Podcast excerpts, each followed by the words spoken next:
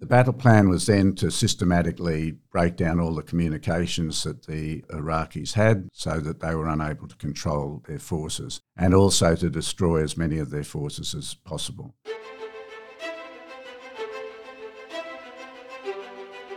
Welcome to the podcast where we track down Australian war veterans, have a chat with them, and hear their stories. I'm Alex Lloyd, and this is Life on the Line. The single greatest sacrifice I've made is my family. We weren't out there to take country, we were out there to kill people. That was our job. I did feel a lot of regret. Friends were still getting killed. It got to the point where, you know, you're going to funerals quite Do I lead under fire? And that was a heavy responsibility, I guess, on my shoulders that I didn't want to You screw have to be resilient to be able to cope War itself is horrific. It's a horror story. It should never be dressed up as if it's something glorious. Not what you can do for yourself, but what can you do for your country. The volunteer for service was in effect to put your life on the line. Chris Oxenbould was a Rear Admiral in the Royal Australian Navy. He joined in 1962 and transferred from the full time service to the Naval Reserves in 1999. Among other deployments, Chris was the commander of the Royal Australian Navy Task Group during the First Gulf War. In the Gulf, his task group became part of the largest grouping of warships seen since the end of World War II. It's been said that it was probably the most powerful and complex naval force ever assembled. This is Chris's conversation with Angus Horden.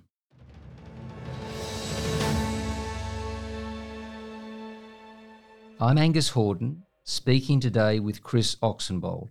Chris, welcome to Life on the Line. Thank you very much, Angus. Chris, let's go right back. Tell us about your early childhood. My early childhood was carefree, a very fortunate childhood. I was born in Sydney, and my parents and our home was at Seaforth. Shortly after World War II, 1946, when I was born. It was a new neighbourhood, and it was uh, a very close knit community. There are lots of young kids about my age, lots of bush, so that there was lots of uh, fun and adventure and it was uh, a lot of fun. Most of it, or a, a large deal of it, involved things to do with the water and the sea.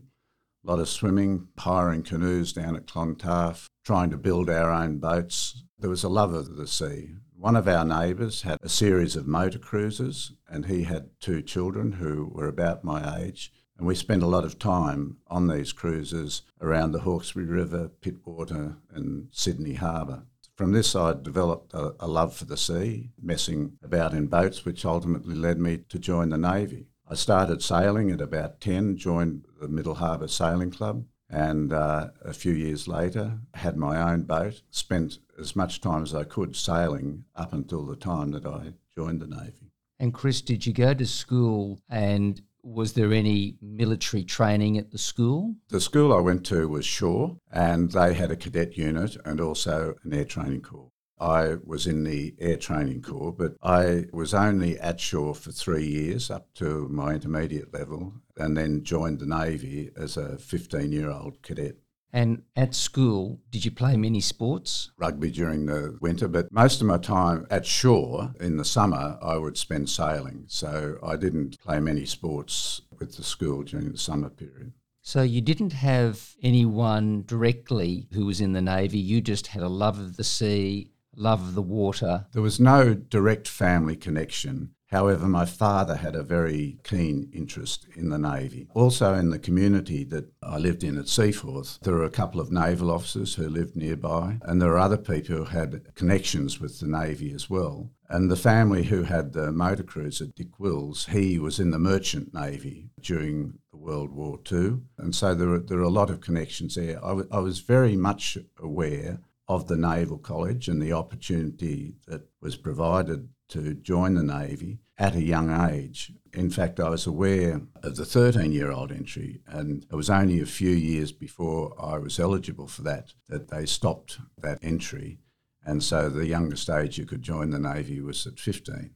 So when you did join the Navy, which college did you go to? Was it Creswell? Yes, it was the Royal Australian Naval College at Creswell, Jervis Bay. I served at Creswell as well, and I, I must say I personally love that base. I think everyone who's served there come away with great feelings and great stories. Oh, without doubt. And I spent over four years there at Jervis Bay. So it was a long time. The initial training was quite tough. The first year was quite tough and it was uh, challenging. It was a great, great college. I became completely institutionalised and, and enjoyed every aspect of it. There were lots of sporting opportunities. There were lots of opportunities to go sailing. There was a good education provided. In particular, it was going through it with a, a, a, cohort of people who became lifelong friends and the relationships and friendships that were formed, sharing that experience that we had at the Naval College and later on in life. Chris, much is said of not so much the brutality, but perhaps the harshness of the early training. What was it like on base? Like, what time did you get up in the morning? You know, your drilling, your exercise, your PT runs. The standard time of getting up in the morning was six twenty-five. The reveille was sounded at six twenty-five, and you quickly got out of your cabin. And in the winter, you immediately did some PT at, at six thirty. In the summer, you had to go down to the swimming pool and uh, have a swim before you came back and had breakfast at seven o'clock in the morning, and, and the day's routines started. In the first year, it was pretty tough. It was based on the Royal Naval College in, in England and, and British public schools, and there was a strong discipline there. For myself, I was uh, 15 years old, prepubescent, overweight, unfit when I jo- joined the Navy, and so I found it very tough that, that first year. I lost a lot of weight and grew 20 centimetres in a year. Uh, so I changed quite dramatically and um, was able to deal with it a lot easier. But it was mainly the first term was hard getting used to the routines. But once you did get used to the routines, it became quite normal and easy to, uh, to tolerate. Mean, as you find with all people in training, because you're sharing it with other guys, it became easier because you're all sharing it together. Without doubt. They were common experiences. And, and that's why I think those friendships have lasted so long because it was a difficult time. But one of the, the strengths and one of the abilities to get through it was that you knew everybody else was going through the same thing and they were able to cope with it, so you should be able to cope with it. And then we went on later in life and shared things such as getting married and, and having children and those important milestones within your life, which were we all shared together and uh, formed very strong lifelong friendships, which uh, still exist. So your instructors down at Creswell were a lot of them from the war itself? Many of them had war service. This was uh, 1962. So 16 years, 16 to 20 years after the end of, of World War II. My first captain at the Naval College was uh, Eric Peel, and he was a World War II veteran. So I imagine you would have not so much been in awe of them, but it, it was a real level of training that you don't readily get today. You were certainly in awe of them, and it was what you expected at, at the time as well. I can remember, as I said, Captain Peel uh, at the interview board uh, before joining the Navy. I found him quite frightening in that uh, he was everything that a, a, young boy would expect of a World War II destroyer captain, with a wore his cap at a jaunty angle and, and uh, looked very gruff and stern. And when did you meet your wife? Well, I met my wife in 1965 at the end of a Sydney Hobart race. Uh, she lived in Hobart. I was sailing in the race and met her down there at the end of the race. It's always a very happy uh, experience getting to Hobart if you're doing a Sydney to Hobart. Without doubt. Chris, if we go back through the ranks and, we, and you were a midi and then you became a subby and then the Vietnam War is happening, how did you note the public sentiment at that time changing because of the war? It was very visible and very strong, and there was a lot of opposition to the war, uh, especially in the latter stages in the late 60s, early 70s. My involvement in the Vietnam War was with the escort forces. I didn't serve on one of the ships which was on the gun line, and the Navy's experience was very different in Vietnam than it was for the Army and the Air Force uh, as well. But I did witness and was very much aware of the treatment that the soldiers were subjected to when they returned and had welcome home marches and, and the disdain that was expressed to them and was appalled by it. You know, I thought it was, was shocking. I, I knew what they had been through. And felt for them and the, experiences and the, loss of life which uh, was incurred and the very tough times that, that they'd had. And I thought that the community's reaction was, was very Terrible. disturbing. I was either in a destroyer, I was in the Duchess and the Derwent. At times when we escorted Sydney to Vung Tau, I went into Vung Tau and uh, remained at anchor there whilst uh, Sydney offloaded the troops and brought back equipment or loaded equipment to be brought back to Australia. I think your point's very valid. That war was not a naval war. The Navy did its important task of supply, of the three forces, we were less engaged in the fighting. Yes, I think any military operation depends upon a lot of parts to get it to work successfully. Each of the parts has a, a, a, different role, but certainly, yes, the Navy's role was a supportive role. But then the ships on the gun line did come under fire. There was sailors killed. The Hobart was attacked. In fact, it was attacked by an, uh, an American, American ship, aircraft. So, yeah. but unfortunately, it resulted in loss of life. Chris, I'd like to just spend a little bit of time on the tall ships and your experience with the Chilean tall ship, the Esmeralda, and of course the Spanish tall ship as well. Yes, I was very fortunate to be selected as a liaison officer to join the Chilean training ship, the Esmeralda, in 1970 when it was going to be visiting Australia as part of the bicentenary for Captain Cook's discovery of Australia and that uh, this involved flying to Japan, joining the Esmeralda in Osaka, sailing from Osaka direct to Sydney without any ports in between, then the time in Sydney, and then sailing from Sydney to Auckland and leaving the ship in Auckland. As a keen sailor, this was marvellous to me. The only downside was that I had to bring my wedding forward a week so that I would be there, and we advanced our wedding a week, but then I left my wife a week later to go and spend two months at sea. As a good sailor does. As a good sailor does. The experience with the Chileans was fantastic. There had been some loss of the actual requirement in the language. Something had been mixed up with the language. At that stage, I was a sub lieutenant. I was just about to be promoted to lieutenant, and I was promoted while I was on board the Esmeralda but they thought we were cadets. We were assigned berths and we were allocated on the ship to the cadets mess and that we spent our time working with the cadets who were doing their training, which uh, meant that it was pretty austere, but the Chileans were lovely people. And it, uh, it was a lot of good fun and good humour. And they loved Australia when they got here. And so it was a, a great experience all round. And then I was going to say the bicentenary in 1988 as well. Yes, and the Esmeralda has a sister ship which is run by Spain. It's the Juan Sebastian de Elcano. 18 years later, in 1988, the Juan Sebastian was visiting as part of the bicentenary of the 1988. It was visiting Hobart, and then there was a tall ships race from Hobart to Sydney.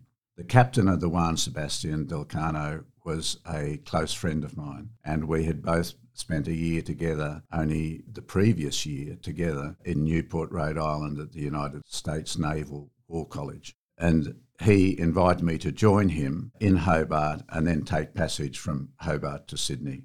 And again, that was a phenomenal experience. Unfortunately, the race was not a very competitive race because of the time constraints and, and the requirements for the ships to be in Sydney by a certain time. But it was a marvellous experience at sea with grand dinners and functions in his cabin. You had a different sort of escort duty in 74, I believe, when you were escorting the Britannia. Yes, yes. I was in HMAS Torrens and the captain at the time was David Martin, who went on to become oh, yes. Rear Admiral David Martin and Governor of uh, New South Wales. And we had a, a, short period as the escort for the Britannia when she was on a Southwest Pacific deployment. The Queen was on board and other members of the royal family, including the Duke of Edinburgh, Princess Anne, Mark Phillips was there. There was also Lord Louis Mountbatten. You serve on quite a number of ships in various positions. Another notable occasion has been the navigator and operator on board Hobart for for the US bicentenary deployment. Yes, it's the navigator and operations officer who is responsible for the planning. The, the operations officer position is responsible for the planning of the, the ship and, and the administration around that. Yes, in 1976, the Hobart was at short notice, committed to attend the bicentennial celebrations and participate in an international naval review at New York. And that led to a quick whip around the world. It was codenamed Operation Phileas Fogg from around the world in 80 days. and we spent 71 days at sea to steam around the world at quite high speed. Yeah, a lot of steaming, yeah across the Pacific, through the Panama Canal, and then up the east coast of America and joined in with the International Naval Review, and then entered uh, New York as part of that review and spent a couple of days in New York. And then we went across the Atlantic and came back through the Med and the Suez Canal. Chris, could you comment? I mean, going through the Panama Canal would have been fascinating. And of course, you're not traveling then at 25 knots or whatever, so you're actually sort of seeing the landscape around you. But can you talk about the Suez Canal, about how important that canal is in that geographical position around the world? and how I should say vulnerable you are in a ship. The strategic importance is enormous in that uh, it sh- shortens the time if you're trying to get to the Middle East from the Mediterranean, from uh, Central Europe by a number of weeks. The vulnerability, though, when you go through there, is very hard to defend against. You couldn't defend yourself. You couldn't fight your way through the Suez Canal because you haven't got the freedom of manoeuvre and you wouldn't be able to bring your weapon arcs to bear. It would be very easy to damage a ship going through the canal if there was a will to do so. It strikes me how naked you feel, like you've got a powerful ship that you're in command of. Yet, as you say, some guy could come along from the shore and launch something at you, and you could be in a lot of trouble. Yes. The Americans take their carriers through the Suez Canal. So, that is a real vulnerability, and that would have to be carefully, very carefully assessed uh, the, the threat. In 1977, unfortunately, you spent a bit of time in hospital. Yes, I contracted tuberculosis, but it uh, didn't manifest itself into the, the full blown disease until uh, it was early 1977 because we, we went through a routine of annual medicals and, and x rays, they were able to trace it back to, that I first contracted the disease in the UK a couple of years beforehand and it lay dormant in my system. But when I had got run down, manifested itself and ended up being hospitalised and for a four month period. Chris, the next couple of years, what happens to you with the Navy then? I went through a fairly standard career for a seaman officer. I subspecialised as a warfare officer, as a principal warfare officer, and a navigator. During my lieutenant's time, which was eight years, I was the navigator and ops officer of several ships. And then I had a posting to Fleet Headquarters as the plans and programs officer there. Then I had my first command, HMAS Canberra, in 1984 85 as a commander. And how did you find being in command of Canberra? Oh, it, it was very special. I think any command is special. A first command is extra special. We had a, a, relatively new ship. It was only a few years old. I joined the ship just as it was coming out of its first refit. We had a, a very enthusiastic team on board, and we had 22 months of uh, a good, solid program. Lots of activities.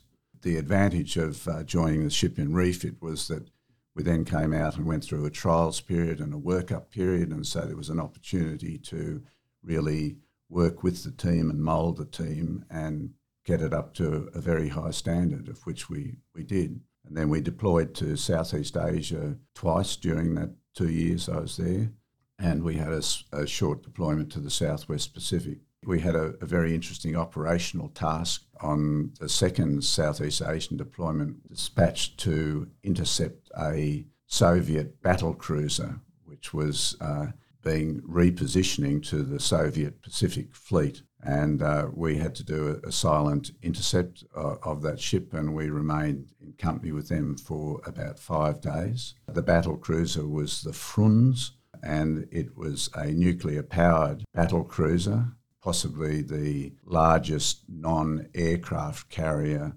warship afloat at, at, at, the time, about the size of a, a battleship in a World War One battleship. And she was in company with a um, cruiser, a Sovremenny class cruiser, and also a Kashin class destroyer.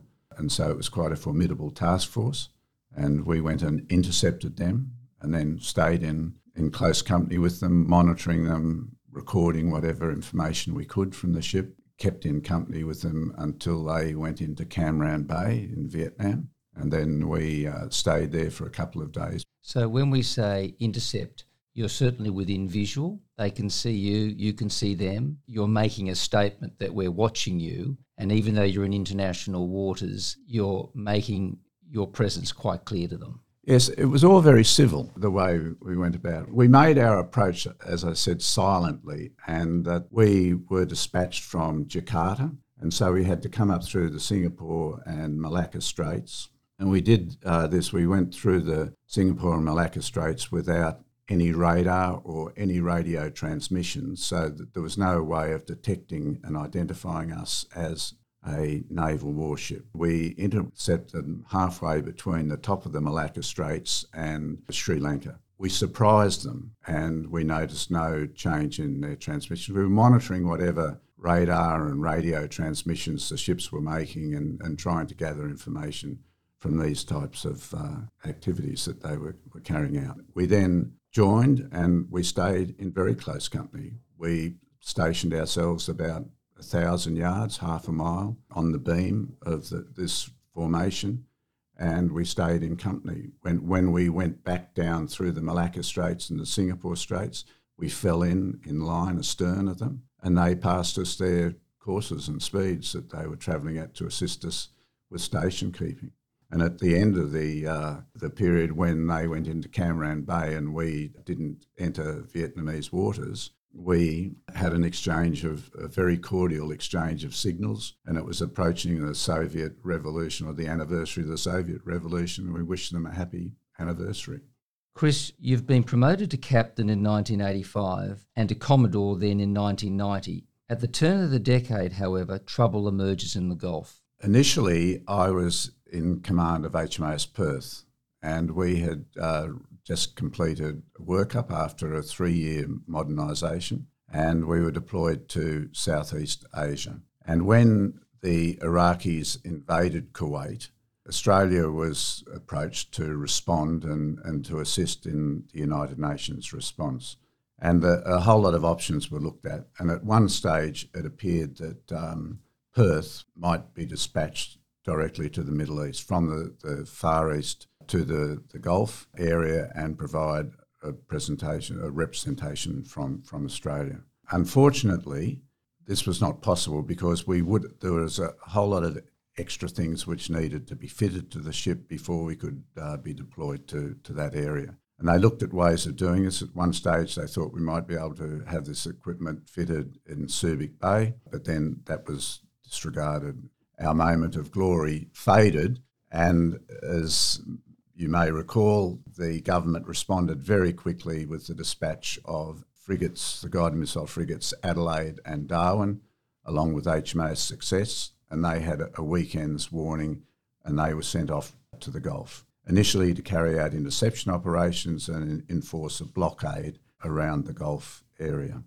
Perth then visited Hong Kong and while we were in Hong Kong, I received a message from the Chief of Naval Staff's secretary to say that they were looking to prepare a second group of ships to go across and relieve the Adelaide and the Darwin and the Success, and that um, they would need a, another task group commander. And I was uh, being considered and had been selected as the task group commander which meant that uh, I had to hand over command of Perth to the second in command, the executive officer, in Singapore in two weeks' time, and fly back to Sydney, have a week's leave. I'd be promoted to Commodore, and then I was to join Maritime Headquarters. I would be embarked in the Brisbane, and the Brisbane and Sydney would be the next two combatants to be going to the Gulf, and we were to go through a workup then sail for the Gulf region. And we did that. We sailed in early November, the 12th of November,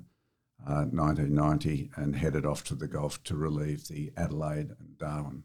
My role as the task group commander was to coordinate the programs for those ships, to liaise with the other national commanders within the Gulf regions. Intercept force operations were being coordinated by the US Navy. Had to work closely with the American commanders. And then that changed as we moved from the intercept operations to preparation for when the countdown for Saddam Hussein to move out of Kuwait.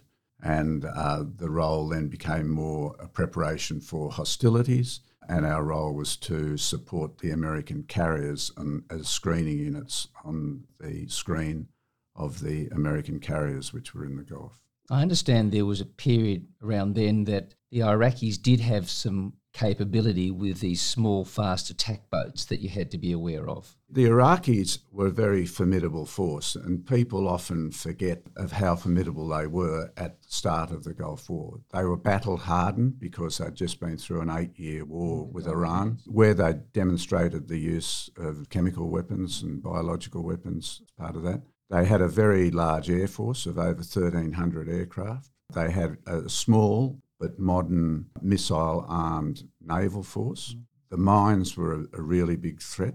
The story's not told well enough that the Navy didn't suffer the loss of any major ships because they were all doing such a good job getting rid of the mines containing these attack boats that, you know, that you didn't let them get in and get you, the, thankfully. The attack boats, they were destroyed very early in the war. The timeline was that the, the countdown was the 16th of January, that Iraq had to withdraw from Kuwait on the 16th of January. That timeline came and passed without Iraq withdrawing, and then within 48 hours, the Americans launched their attack, uh, missile attack against Iraq with Tomahawk missiles and carrier based and land based aircraft. And many of us will remember videos available on CNN which demonstrated that so clearly, the effectiveness of it. The battle plan was then to systematically break down all the communications that the Iraqis had so that they were unable to control their forces and also to destroy as many of their forces as possible.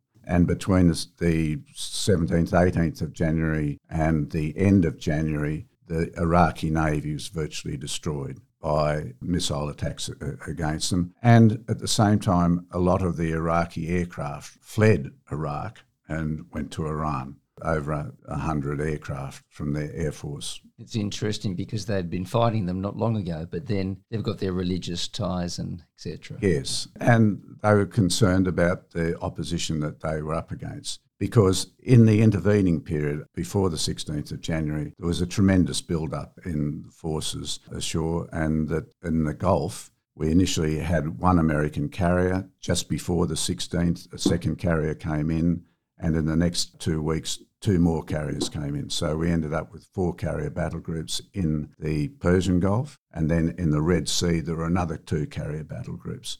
So there was a lot of aircraft available from naval side of it, which was supporting equally large number of allied aircraft which were operating from land base.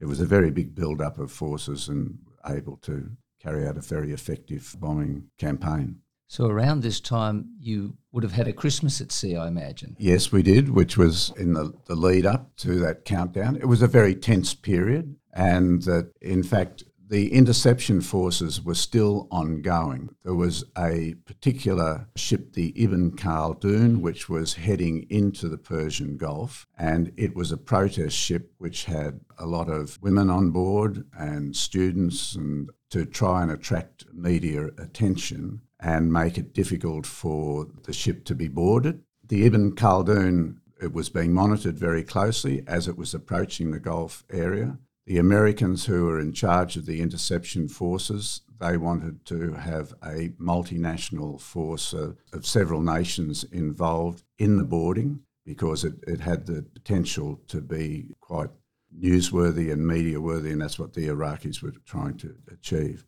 And so Sydney was assigned to that boarding. I was in the Brisbane, flew by helicopter down to join the Sydney, and we steamed out of the Gulf into the Gulf of Oman, just outside the Straits of Hormuz, and took part in the boarding of the Ibn Khaldun. And that was over Christmas. That was on Christmas Day that the boarding of Ibn, I'm pretty sure it was, was Christmas Day, or if not, we did the final rehearsal with the American forces, the American Marines, the SEALs, and the ships that they had involved with it.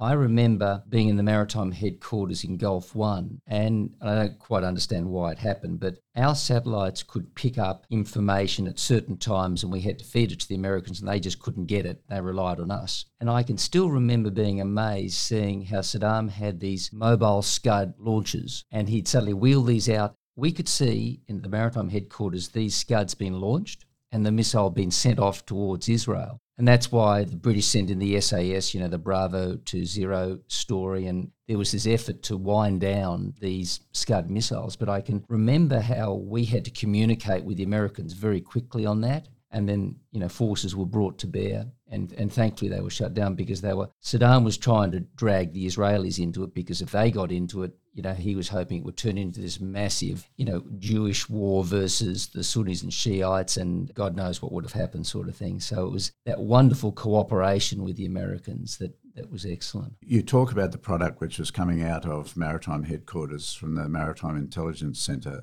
It was a very high quality product and assessment. And the battle force commander on the USS Midway, I used to meet with him every two to three weeks I was discussing the product that uh, we had, the intelligence reports that we were getting, and he asked to see a copy, and I provided him a copy of our latest one, of which he was so impressed he then asked to be put on the address list so that he would get the report daily. And it, it was of that standard. And the intelligence during the, the Gulf War was, was very interesting because the amount of effort, the amount of ordnance which was being delivered into Iraq and to break down their communications and their ability to control their forces and, and to destroy their forces was quite incredible. As I said, there were six carrier battle groups there. There were all the land aircraft as well. There were hundreds of Tomahawk missiles being sent in there. However, the intelligence assessment we were getting back was saying that it wasn't reducing the capability of the Iraqi forces, and they still were quite potent. Right towards the end, when the land offensive was issued, Schwarzkopf was in this position where he was starting to run out of all these smart weapons, the Tomahawk missiles and the laser guided bombs and everything which was being delivered. Everybody was very concerned that even despite such an effort, that the Iraqi forces were being reported as being in a very capable situation. And so then, when it was because he was running out that he decided to go ahead with the land offensive. And it was considered to be quite high risk at the time, that it was going to be a lot bloodier battle than it turned out to be. And nobody forecast that it was only going to, that the Iraqi forces would completely capitulate within 100 hours. After your time in the Gulf, you were recognised for your good service. Uh, yes, I was very fortunate. I became an officer in the Order of Australia in the military division. I also received a bronze medal from the United States, and I got an, an order from uh, the Saudi Arabian government as well, the Order of King Fahd bin Abdul Aziz, third class. Australia hadn't been to war since Vietnam, and we didn't know how this war with Saddam was going to go. And the fact that the naval part of it went very well and then the land part of it went very well, again, it says a lot of the wonderful planning and the execution of our forces, but that's appropriate recognition for the Navy's good work in that period. I look back on that with a lot of pride at the state of the ships, the readiness of the ships to participate in whatever was thrust against us. The workups that we went through were extremely strenuous and very demanding, and we had to prepare ourselves for every facet of naval warfare other than anti submarine. There was no submarine threat. There was also, on top of that, was the concern about chemical and biological weapons as well, which really compounds and makes the whole defence of a ship more complex. The ships did reach an extremely high standard. Both Sydney and Brisbane in the Gulf spent 47 days at sea after the initial attack and were there right through until the very end or very close to, to the end when the Iraqi forces surrendered. The level of readiness they got to, and when I compare that to my earlier days in the Navy when I first went to sea and the very rudimentary way that the ships worked up and the preparation, it was very different. It was far more professional. We were in a far better state to be able to react to anything which could be thrown against us. Chris, can we continue on with your career with the Navy, including your promotion then to Rear Admiral? Once I came back from the Gulf, I had two postings in Canberra as a Commodore. One was in Navy Office, in the policy area of Navy Office, which was a good key position, very much involved in the future plans and development for the Navy and very close to the seat of power, working closely with the Chief of Naval Staff and, and his deputy. I was then posted to headquarters, Australian Defence Force, the, the joint headquarters of the three services into a position as the Director General of the Joint Operations Division. It was another excellent job in that the division was responsible for the link between the Defence Force and government with regards to the deployment of troops overseas and how Defence Forces could respond to requests from the government and requests from the United Nations for the use of forces. At the time, we had about 2,000 Australian troops deployed overseas. It was before the very large peacekeeping Timor, but we had a large number of people in Cambodia, but a total of about 2,000 Australian forces, and we had to monitor their deployments overseas and ensure that everything was happening as required by the, the government. Chris, could you further elaborate on what you did as an admiral? When I was promoted as an admiral, the position I was promoted into was the Assistant Chief of Naval Staff Personnel, which was the head of the Naval Personnel Division, which was my first encounter into the personnel side of things, but it was very illuminating. And I learnt a lot, and there were some real issues there which needed to be dealt with, and particularly with manpower planning as new types of ships were coming into service. And there were a lot of uh, important issues to be addressed there. I was there for about 15 months and then I was moved to become the fleet commander and the maritime commander Australia. In my mind, the best job in the whole of the Australian Defence Force with full command of the fleet and a very rewarding and satisfying position to have. While I was there, it was a particularly interesting time in that there was a new Chief of Defence Force, General John Baker, had just taken over, and he had some very strong ideas on what he wanted to do at the operational level of the Australian Defence Force.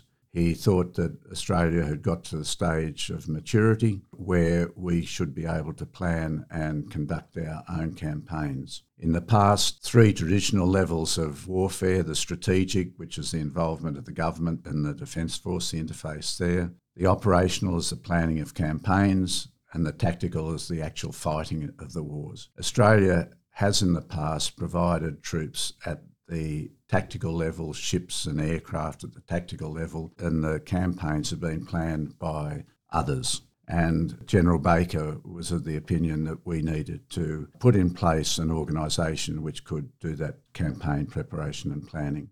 What had been done in the past was each of the services had a separate commander, a land commander, an air commander, and a maritime commander. And if there was a joint exercise which required, or joint operation which required two or three services to work together, one of the joint commanders would be nominated as the lead joint commander. General Baker's idea was, was that there would be a permanent lead joint commander, and he established a position of the Commander Australian Theatre. To transition to that, he set up an interim arrangement where there was a spare building alongside Maritime Headquarters, which became the Headquarters Australian Theatre, and I was appointed as the interim Commander Australian Theatre, as well as being the Maritime Commander.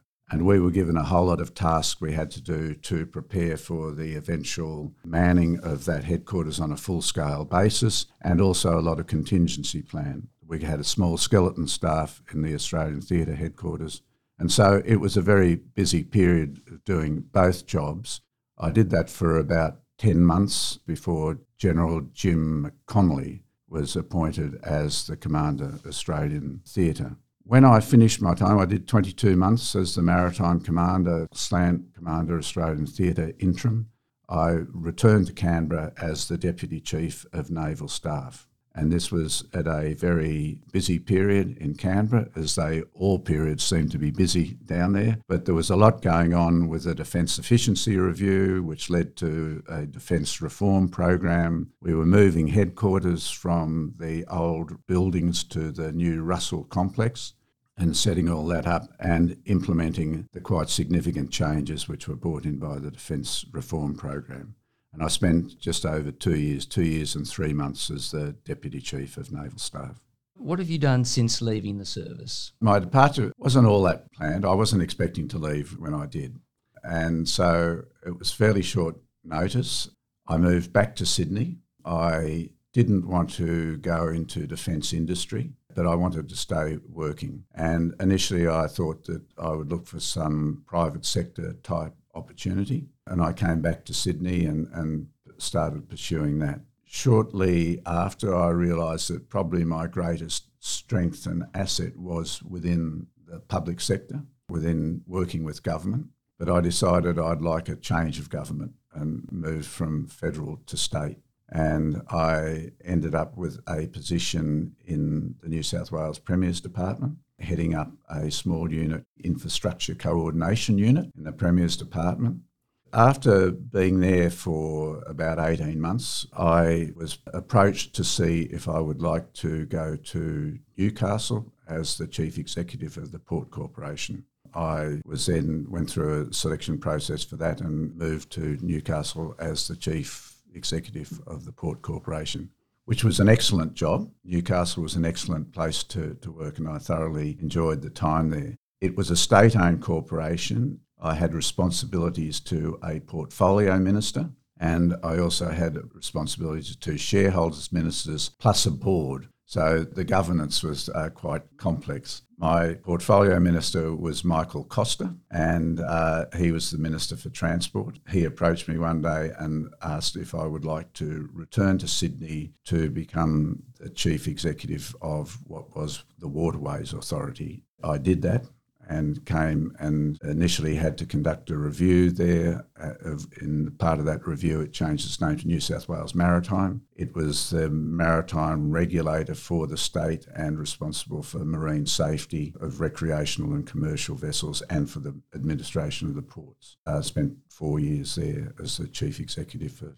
New South Wales Maritime. And Chris, just following that theme of safety, you were very involved in the Sydney to Hobart committees. I've had a long history with the Hobart race. As I mentioned right at the start, I started sailing quite young, as about a 10 year old, and the Naval College provided me with an opportunity to venture into ocean racing very early. And by the time I graduated from the Naval College, I had sailed in two Hobart races, Sydney to Hobart races, and did a third one at, uh, during my midshipman's time as well. Eventually, I did 10 Sydney to Hobart yacht races. That's a lot. Uh, yes, but it was spread over a long time. And at some stage, it was a like a busman's holiday because I was uh, spending time at sea and then get back into port. And if I had the weekend off, I might go off sailing. But uh, one of my best strategic moves was that I met my wife at the end of the 1965 Hobart race. We were married a few years later, but her family was from Hobart, and so she always had an interest in the Hobart race as well and didn't mind me sailing off to Hobart every now and then because it allowed her to go, go and, see her family. With her family, and they always were interested in the race and, and the boats that I. I well, it's that big event in Hobart. You know, yes. after Christmas, it's the Sydney to Hobart, and Hobart is the place in Australia to be at that time. Yes, and still is. From my time at New South Wales Maritime, where we were the state regulator, I got involved in a lot of the regulation for recreational boats and I became involved with Yachting Australia and became, after I left New South Wales Maritime and joined the National Safety Committee, I was the chairman of the race committee in the years 2000 and 2001, and that was shortly after the 1998 race when there were six people lost their lives and the tragedy of, of that race. And in fact, I had a short notice of my position as the chairman of the race committee in the year 2000 because the coroner's report was coming out in the month of November, October, November. There was some criticism of aspects of the race administration, and I was approached to see if I would be the chair of the race committee and address concerns and, and see how the administration may be improved. Chris, I can still remember those words Mayday, Mayday, Mayday. This is Winston Churchill. We are taking water, or perhaps words to that effect.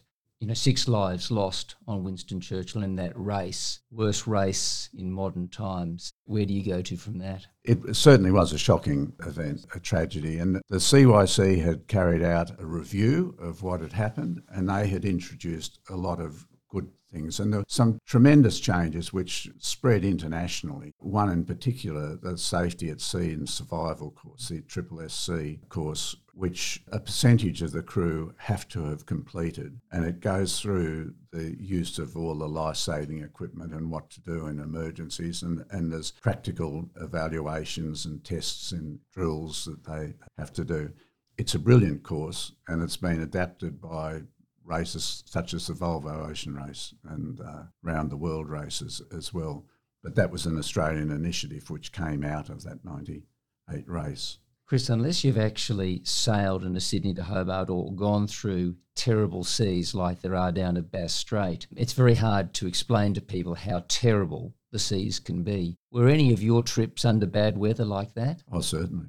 In fact, I think the east coast of Australia is one of the roughest stretches of water in the world. The storm weather comes through from the south, but you have a current running down the east coast and at times can run up to four knots. And so when you get the wind against the current, you get very steep waves and waves without any backs particularly in small boats, it can become quite damaging because the boat just goes through the wave and launches into the air and falls onto the next wave. And we've seen it over the years in the Hobart race where very capable and sound boats have come out here from overseas.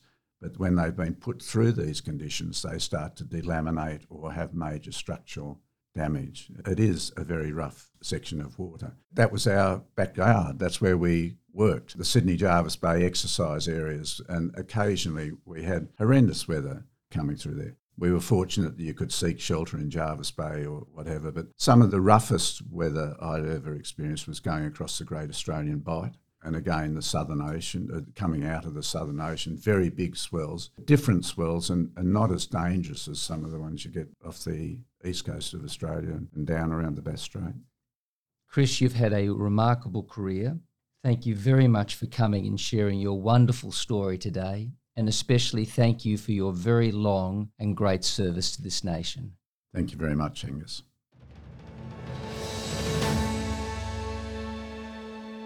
For a land perspective of the First Gulf War, check out in Season 4, Number 82, John Cantwell, Volume 1 only to be uh, shot at and cut off and pushed into enemy territory and found myself on the wrong side of the enemy lines, surrounded by Iraqis in the middle of the night with a British tank organisation busily attacking them with me in the middle of it. Meanwhile, American helicopters were trying to shoot me with missiles. You can follow this show at Life on the Line podcast on Facebook and Instagram, at LOTL Pod on Twitter, and at Thistle Productions on LinkedIn. Our website is www.lifeonthelinepodcast.com. Life on the Line is brought to you by Thistle Productions. Artwork by Big Cat Design, music by Dan Van Workhoven. Thanks for listening, and lest we forget.